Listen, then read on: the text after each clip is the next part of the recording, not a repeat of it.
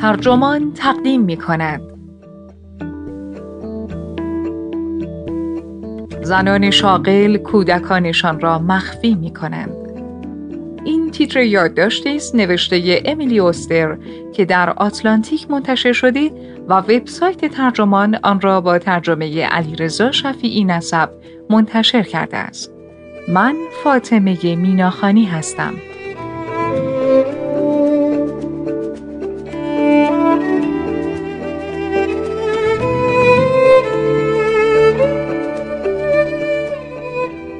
بچه دار شدن با کار کردن هر روز ناسازگارتر می شود. شواهد و تحقیقات نشان دادند که مرخصی زایمان هم برای کودک مفید است و هم برای سلامت مادر. اما مشکل اصلی بعد از وضع حمل پیش می آید. چگونه باید به محیط کار بازگشت؟ امیلی اوستر اقتصاددان دانشگاه براون و مادر دو کودک می‌گوید تجربه بازگشت به محل کار بسیار پیچیده و در اغلب موارد ناموفق است. اوستر درباره فرزند پروری تحقیق کرده و می‌گوید بسیاری از زنانی که با آنها گفتگو کرده بارها موضوعی خلاف انتظار را پیش کشیدند. آنها مجبورند وجود فرزندانشان را از مدیران و همکارانشان مخفی کنند تا آینده شغلیشان به خطر نیفتد.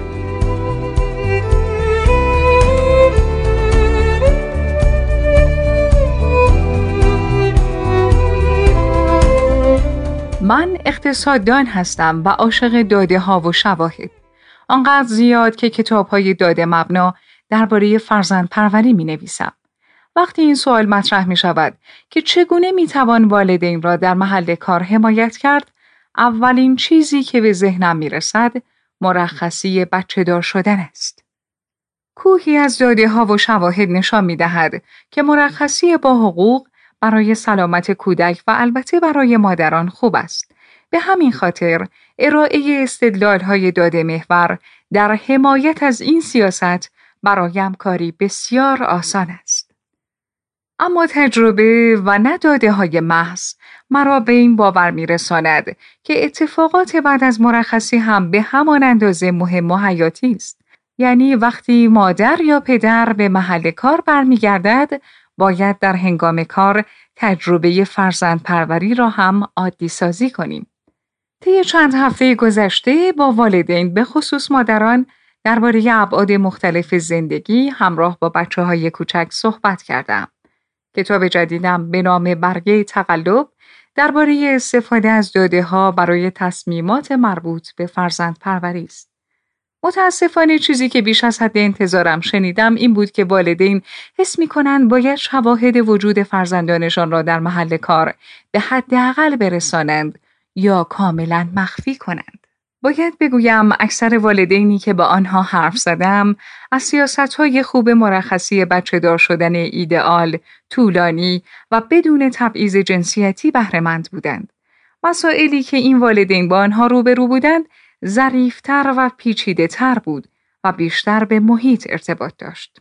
زنان به من می گفتند که بارداریشان را تا سه ماهه سوم مخفی می کنند های گشاد می پوشند تا مبادا رئیس یا سرمایه گذارشان متوجه شود که باردار هستند. بعضی از آنها می گفتند حتی وقتی بچه دار می شوند حرفی از آنها نمی زنند. اگر مجبور می شدند به خاطر مسائل فرزندشان مرخصی بگیرند علتی دروغین برای مرخصی دست و پا می کردند. زنی به من گفت با گروهی از مردان کار می کند که همهشان بچه داشتند. او زمانی که بچه اولش در راه بود متوجه شد این مردان هرگز درباره فرزندانشان حرف نمی‌زنند و چنین تصور کرد که او هم نباید حرفی بزند. حس کلی این است که همه باید این خیال به ظاهر زیبا را بپذیرند که پس از چند ماه اول مرخصی بچه در خلعی ناپدید می شود و فقط در ساعات غیرکاری از آن خارج می گردد تا قابل دیدن و موضوع صحبت باشد. در تایید این نکته استادان زن همکار در دانشگاه می‌گفتند وقتی سن کمتری داشتند هیچگاه عکس فرزندانشان را در دفترشان نمیگذاشتند البته اینها عمدتا شنیده ها هستند و من خیلی اوقات در نوشته هایم تاکید می کنم که شنیده ها کافی نیست. خوشبختانه درباره موضوعی که آن را می‌توان فرزند پروری مخفیانه نامید پژوهش هایی هرچند اندک وجود دارد حتی اگر بیشتر این پژوهش ها کیفی باشد تا داد مبنا یک نمونه مقاله‌ای در سال 2014 در ژورنال جندر، ورک و ارگانیزیشن است که بر مبنای مصاحبه با 26 زن دارای فرزندان کم سن و سال است. پژوهشگران این بررسی می نویسند زنان بارها و بارها بحث مخفی کاری را پیش می کشیدند. مخفی کردن مادرانگی و مشارکت در راهبردهای پنهانکاری مزامینی پرتکرار در مصاحبه هایمان بود. بسیاری از زنانی که بعد از مرخصی بچه دار شدن به محل کار برگشته بودند سعی می وجود نوزادانشان را پنهان کرده و یا تظاهر کنند که منافع فرزندانشان اهمیت چندانی برایشان ندارد. چرا چنین کاری می کنند؟ چرا تظاهر می کنند بچه ها اهمیت چندانی ندارند؟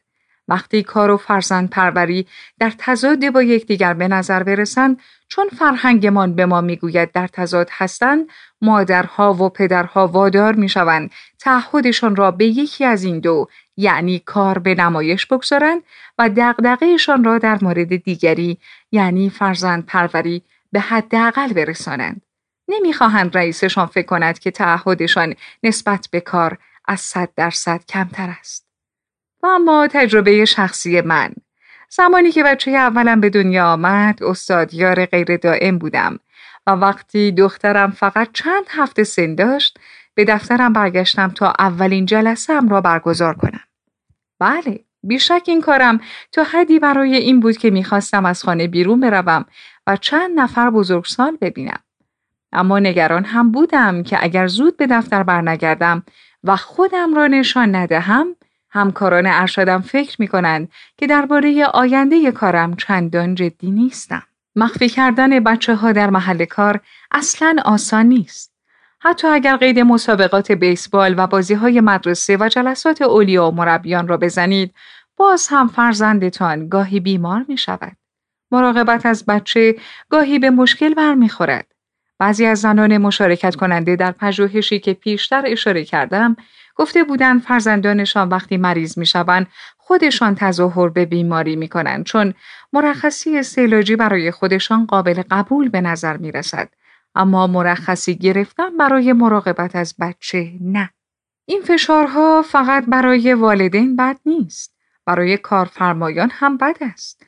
انعطاف ناپذیری کارفرمایان برای مراقبت از بچه ها ممکن است باعث شود کارمندان ارزشمندی را از دست بدهند. بسیاری از زنان حاضر در آن پژوهش کار را ترک کرده بودند. پژوهش های دیگر هم دریافتند حضور فرزندان عامل اصلی شکاف جنسیتی در سرنوشت شغلی است. حتی برای کارمندان بسیار تحصیل کرده چون زنان وقتی رئیسشان نتواند با برنامه آنها کنار بیاید مجبور می شوند ترک شغل کنند. اگر محل کاری مرخصی بچه دار شدن با حقوق ندهد راه حل هر چند دستیابی به آن در سطح سیاسی دشوار باشد مشخص است. مرخصی بچه دار شدن با حقوق. اما مسائل محیطی که منجر به فرزند پروری مخفیانه می شود ابهام بیشتری داشته و به همین خاطر حل کردنشان نیز دشوارتر است. اما شاید پاسخ تا حد زیادی روشن باشد. با فرهنگی که فرزند پروری مخفیانه را ترویج می دهد، مبارزه کنید. فرزندانتان را مخفی نکنید. بالاخره همکارانتان انتباق می‌یابند. این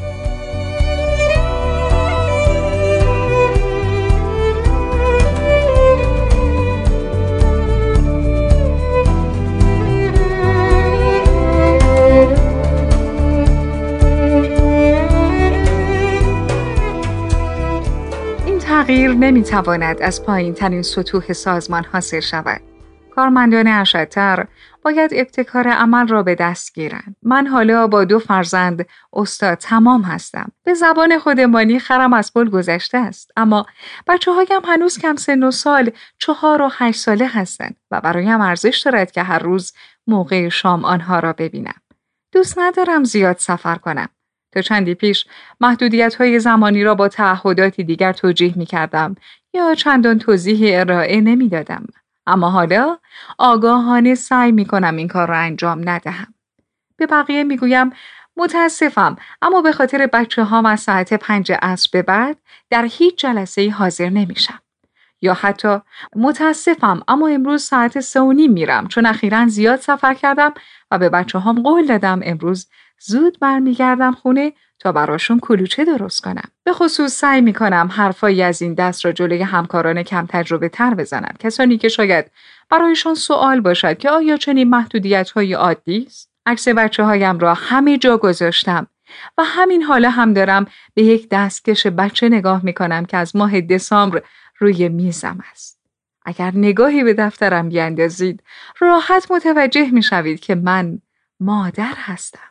البته زنها حتی زنهای دارای جایگاه ارشد به تنهایی نمی توانند محیط محل کارشان را تغییر دهند. مردان هم باید در این راستا همکاری کنند. فرزند پروری تنها به عهده مادران نیست. مردان هم دوست دارند بچه هایشان را ببینند. در هنگام شام و موقع خواب کنارشان باشند. وقتی والدین علنا تعهدات فرزند پروری را بپذیرند، نیاز به انجام یک سری تغییرات خاص آشکار می شود. مثلا بچه های کوچک زود میخوابند. ساعت بین پنج عصر و هشت عصر واقعا برای والدین نقش محوری دارند. چه می شود اگر بیشتر در این مورد حرف بزنند؟ آن وقت کارفرماها شاید بفهمند که بهتر از والدین را توجیه کنند که نیازی نیست تعهدات کاریشان را لزوما در چارچوب یک روز کاری سنتی به انجام برسانند. بسیاری از ما با کمال میل حاضریم قبل از بیدار شدن بچه ها یا بعد از خوابیدنشان به وظایف کاریمان برسیم.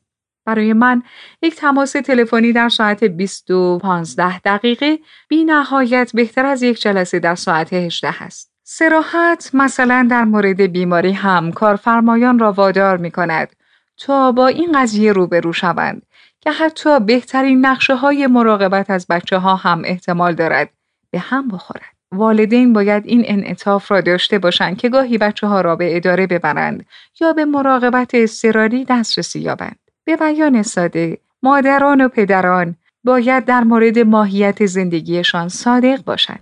ما نمی توانیم مشکلاتی را حل کنیم که تظاهر می کنیم وجود ندارند. اگر تظاهر کنیم بچه نداریم نمی توانیم اوضاع والدین را در محل کار بهبود بخشیم.